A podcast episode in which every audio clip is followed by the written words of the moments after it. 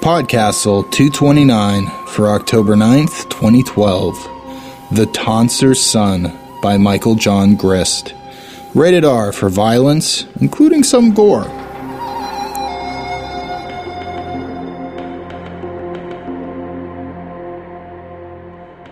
Hello and welcome back to Podcastle. I'm Dave Thompson, and I hate shaving. Seriously, and I know this is very unsensitive of me considering how often a lot of women shave other parts of their body, but I just hate it. Now that I'm a dad, though, well, I still hate it. But it's a little bit easier when my son asks, Daddy, shave? And if I say no, he says, No kisses.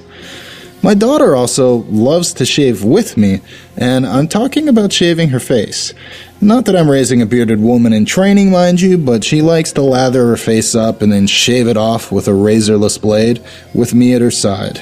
So, yeah, shaving is a lot more tolerable these days. Uh, something of a necessity, I guess, at least if I want to get kisses from my kids.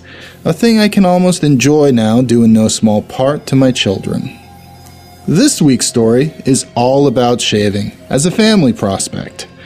Podcastle's very proud to present The Tonsor's Son by Michael John Grist. This one was originally published. Hey, look at that! It's a Podcastle original.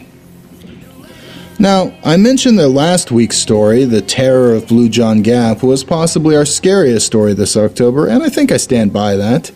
Today's story is, well, I don't think it's the most violent that we'll feature this month, but it's maybe the most gruesome in some aspects, and it is violent and totally quirky. A bit like a Coen Brothers film, really. Michael John Grist is a science fiction and fantasy author and ruins photographer who lives in Tokyo, Japan. His stories have been published in Clarkesworld and Beneath Ceaseless Skies, and he is currently writing an epic fantasy novel. He runs a website on the ruins of Japan filled with photographs of abandoned theme parks, military bases, and ghost towns. See more at michaeljohngrist.com or follow him on Twitter at michaelgrist. After dousing 30 something thieves in hot oil a few months back in Alibaba and the 40 Thieves, we felt like Steve would have the necessary chops and a lot of fun with this mad little tale, too. Hopefully, we're not typecasting him, though. Have to send him something super sensitive next time. But I doubt anyone out there is going to ask him for a haircut or a shave anytime soon. Or a hot oil massage. So, shave and a haircut, uh, how many bits is that again? Well, whatever it is, enjoy the story. The Tonsor's Son by Michael John Grist. I knew from the moment I saw him that his beard was full of evil. He walked into my shop carrying a copper-hilted cane, clopping its burnished tip smartly on the hair-strewn tonsury floor with his every step.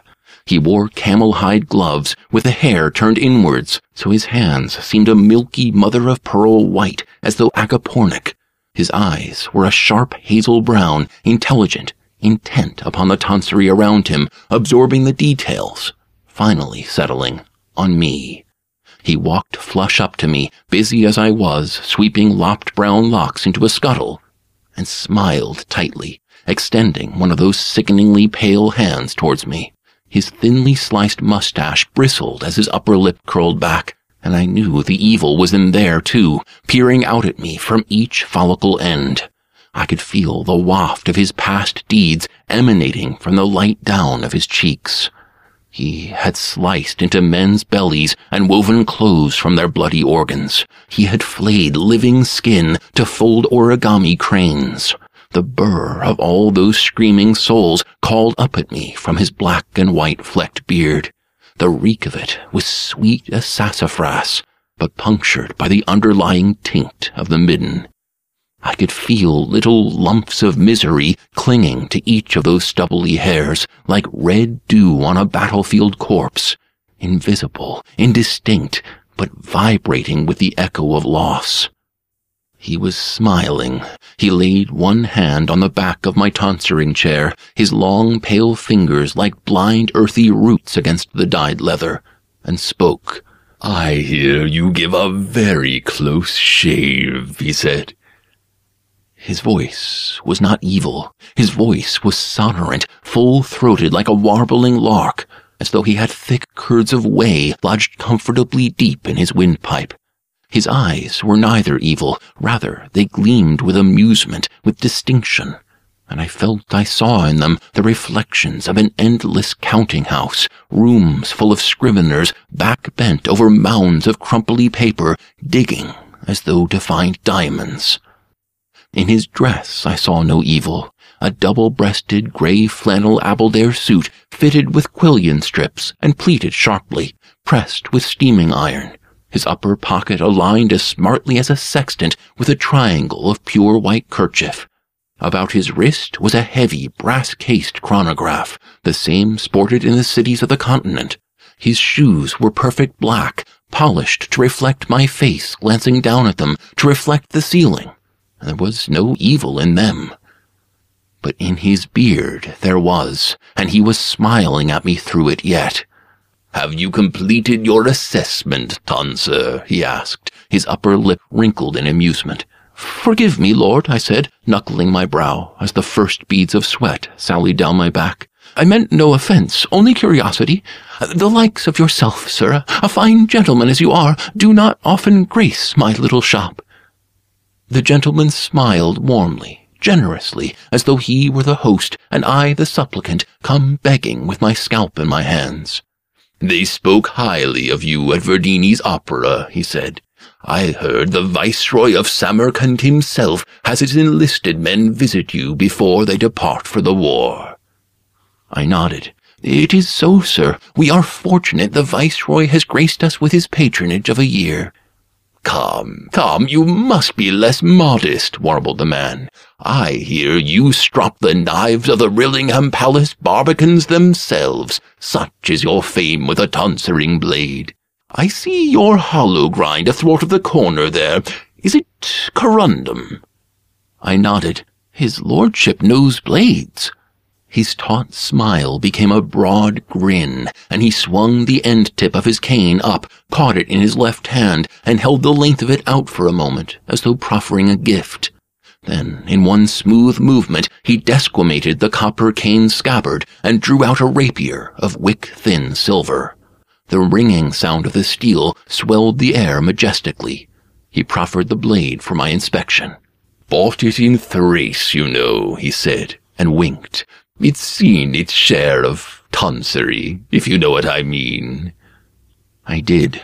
In his beard I saw it, shingling little children in the streets of Amapotame, peeling back the dark skin of Abindian men like potato jackets in a scullery maid's practiced hand. I held out my hands meekly. Would his lordship have it ground here? He laughed then, scabbarded the blade in its cane, and slapped a pale gloved hand on my shoulder. My good fellow, no. Such steel as this needs the hand of the Queen's regent. Rather, I have come for that shave, as I heard it in the opera and all about town. Would you oblige? I nodded. Of course I would. His beard demanded it. There are six angles to grind a blade, and I have studied and learned them all. I have ground with Vesuvic pumice, with corundum, with limy marble, with oblate tune. I have polished with tinctures of jeweler's rouge and steam baths of green chromium oxide. I have worked on copper and steel, on iron and tungsten, on cobalt and shimmering manganese. I have stropped and honed and planed at all the angles there are. Until at last I found the seventh. The gentleman settled into the soft leather chair with an undulant sigh. I was sure I felt the curds in his throat flapping with the sound. A shave, then, he beamed at me from the mirror. As close as you can, for I've dinings with society men tonight. I took his meaning clearly as I leaned in over that scalp of glistening pomade. I read it in the weave of his throat hairs. Tonight was revelry, the only sort he could enjoy. I held up my switchback razor, ran my thickened thumbnail across the tip. The metal had rolled in two places on my last customer's neck. Jackleby, I called. My son was squatted beyond the corundum grindstone, roughing the leather strops. He came at once to my call, and I held the blade out to him. But what's this? gurgled the gentleman in the chair, his eyes lighting upon Jackleby in the mirror. An apprentice, Tonsor. My son strops the razors, my lord, I replied. His keen eyes see imperfections mine cannot. The gentleman smiled, his lips like slugs crawling across an over-furred peach. I, too, have a keen eye, said the man, and I see your son is undoubtedly an asset to you. Come closer, boy, sharpish now. Jackleby looked to me. By no means was he a boy, having surely as many years as the gentleman himself, but with the sweat creasing down my chest, I scarcely dared argue. It will but delay, I began, but the gentleman abruptly lashed out with his cane, rapping me firmly on the left kneecap. The bone made a solid thunk, like the thud of a mailed fist on a wooden door. I let out a gasp, but he only smiled. It is only reasonable that I inspect the hands that sharpened your blades, is it not, Tonsor? He peered up at me as though he had never struck me at all. They will, after all, lie upon my throat. Is that not reasonable? I bit back the gasp of pain. Very good, sir. I motioned to Jackleby, who stepped around to face the gentleman in the chair. The gentleman smiled up at him, and I felt my heart sink in my chest. I had seen that smile before, written in his beard, and knew where it led. He reached out to Jackleby and took hold of his hand in those pale gloved fingers. He studied first the palm, then the obverse, examining the cuticles closely, the lines, a small patch of lye dust across the knuckle of Jackleby's ring finger. His inspection continued up onto my son's face, and before he could move, the gentleman laid a pale gloved hand on his chest. Jackleby jerked back, but the gentleman held him firmly in place. I can read your heart, boy, through my hand, he warbled. I see you have a sweetheart. Is that quite right? Jackleby looked to me, his eyes wide. Sir, this is most irregular, I protested. Be quiet, Tonsor, said the gentleman, without turning his head. This is between me and your son. Boy, I asked you a question. Jackleby turned to him. Sir, what question?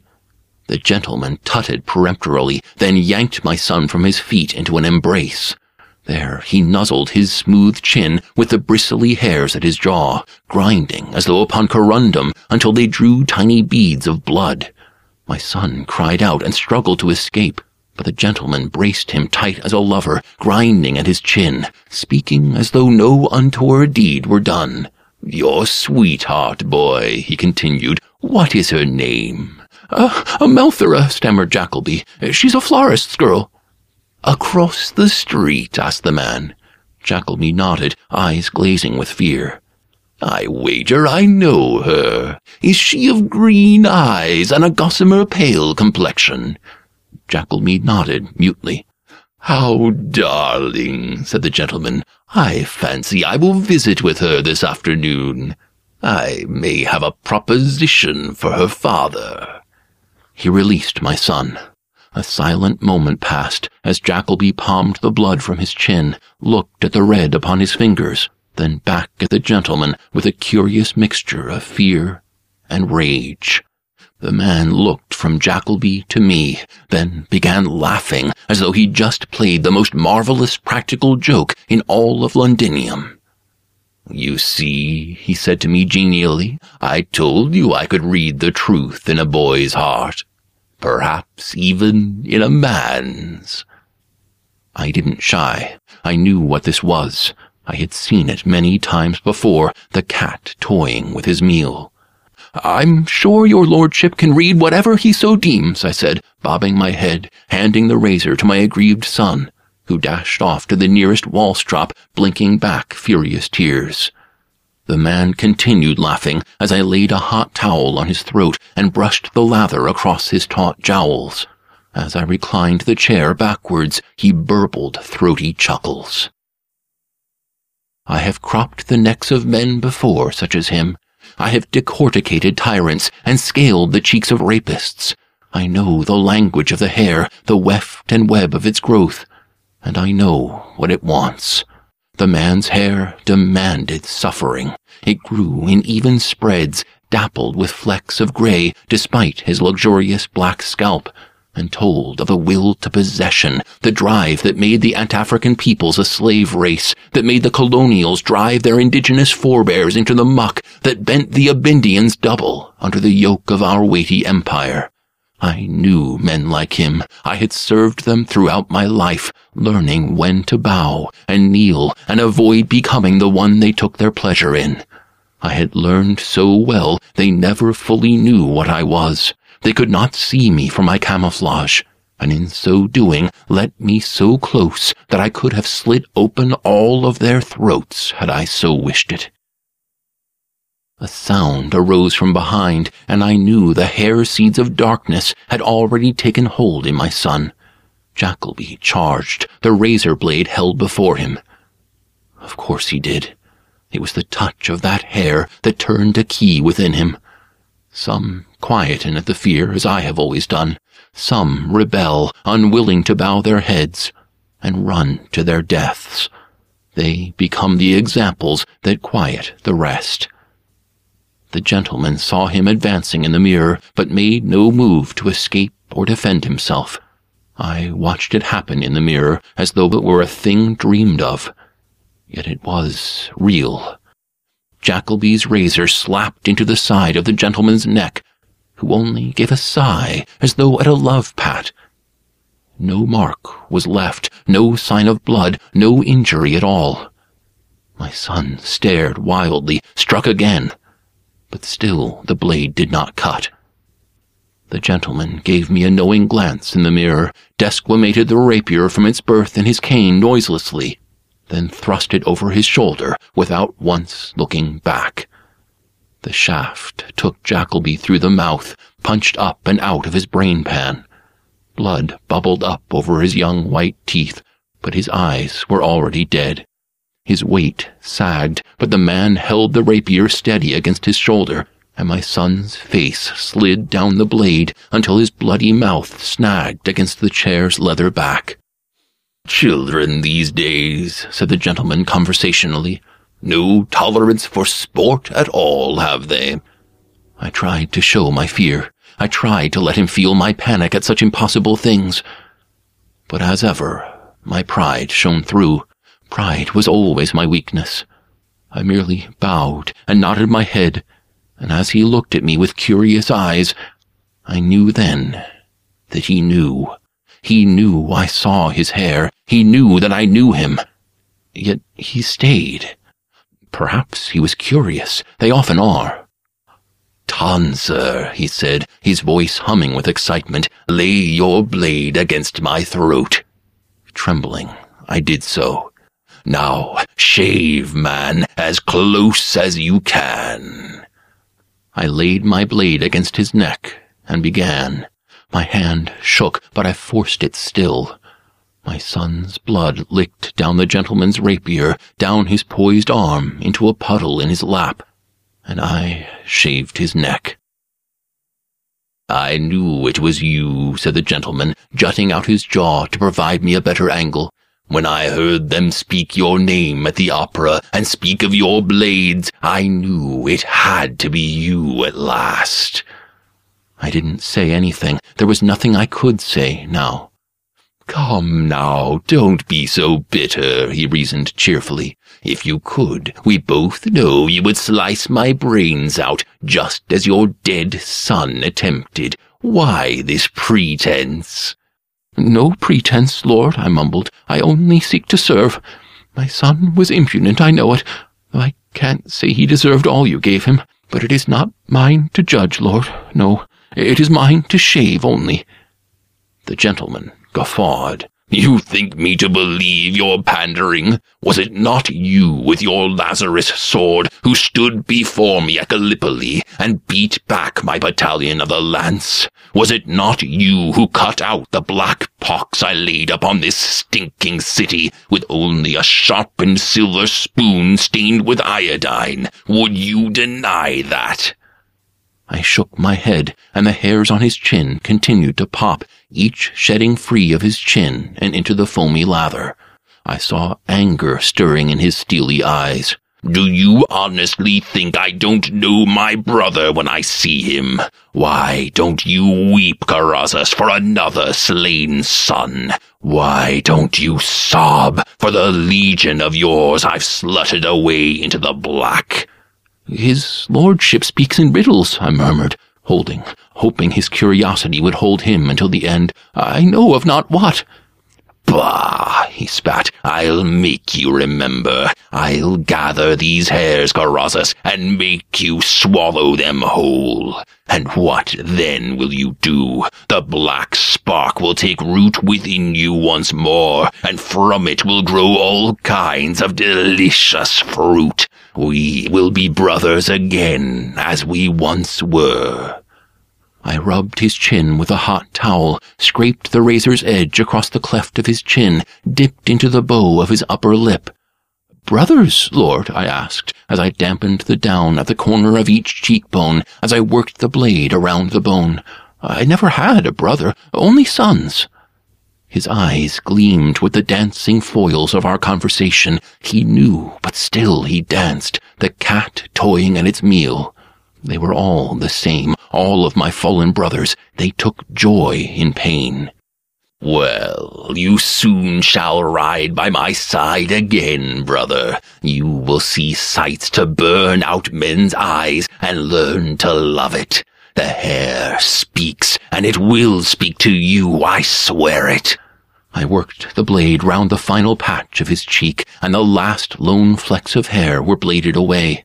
They slid down the razor's edge in a slurry of watery foam. Finally, I relaxed. It already has, I said. He frowned, as though disappointed that I had spoiled his sport. Then you admit you remember our glory days over Pompeii, watching those fools scatter to the burn. I held the blade before his eyes. I remember cutting myself free with Artur's blade, Agramar, before you broke it on Lucifer's anvil. I remember searching millennia for the secret to its edge. I know you remember that day too, the day I cut myself from the weft. He shrugged. An aberration. Artur's blade is gone. None know the secret to its edge. For the first time, I smiled. It was a mirror reflection of his own. He did not know that I had done the impossible. I found it, Agramar. Here, in Londinium, I found it. Agramar eyed the razor before him, speckled with his own beard stubble, and shrugged. It is but a blade. You can no more cut my skin than I can yours. Only the hairs may be cut. I shook my head. That is where your misunderstanding lies. I have not cut the hairs from you, as I did not cut them from myself all those years ago. Rather, I have cut you off from the hairs. He scoffed. The movement jogged my son Jackleby on his rapier end, and in one rasping motion that sent a welter of blood over his shoulder, he yanked the bloody blade out. My son's head rolled back, his body thumped down to the floor. There is no difference in the two. I ran a finger down the flat of the razor, collecting the reduced lather and its base of small, dark stubble. Each of them sighed as they touched my skin, trembling like wingless flies. I held them out for him to see as each slowly fell silent, diminished, and faded away. He stared at them with the first shades of terror. There is a difference, I said, and I flung the hairs from me with a shake of my wrist. They flew in a clump, landed wetly on the floor, where they lay, still and inert. Agramar stared after them. They do not blossom, he asked. They do not take root. I have cut them and you from their source, I said, at your own word, Agramar. You thought to come here to spread your seed. Rather, you have been gelded. He stared at my face in the mirror in utter shock. It is impossible. Artur's blade is gone. I turned the straight razor before him so it flashed in a shaft of light. I have a thousand like them, Agramar. I can grind a thousand more. No! In moments you will feel the darkness ebbing from you. You will remember none of this. You will not know me as your brother. You will awaken in this chair and think yourself a man stricken with the amnese. When I tell you I am your father, you will believe me. He spun in the chair, strove to drive the rapier through my middle, but the blade slipped off as Jackleby's blade had slipped from his neck. We are yet brothers, I said, smiling on him. You cannot harm me, as I cannot harm you. His eyes were clouding already. I could feel the bile leaving him, beginning to fade away. He looked about himself frantically as the last thousand years of memory left him. I don't understand what's happening. You are forgetting, I soothed. You have been cut from the darkness that turned you. I feel so alone, he mumbled, seeming to wilt in upon himself. The rapier fell from his slack hand. Shh, I soothed. All will be well. He closed his eyes. I sighed, content. Another of my brothers had been set free. The man woke in the tonsury and did not know how he had come to be there. I, he started to say, but it struck him he had no name. He looked in the mirror facing him and saw a smooth-faced young gentleman looking back, dressed in an expensive grey suit, a copper cane at his waist, a white kerchief set perfectly in his breast pocket. Sleeping again, son? asked an older man in the mirror. Have you yet stropped the razors?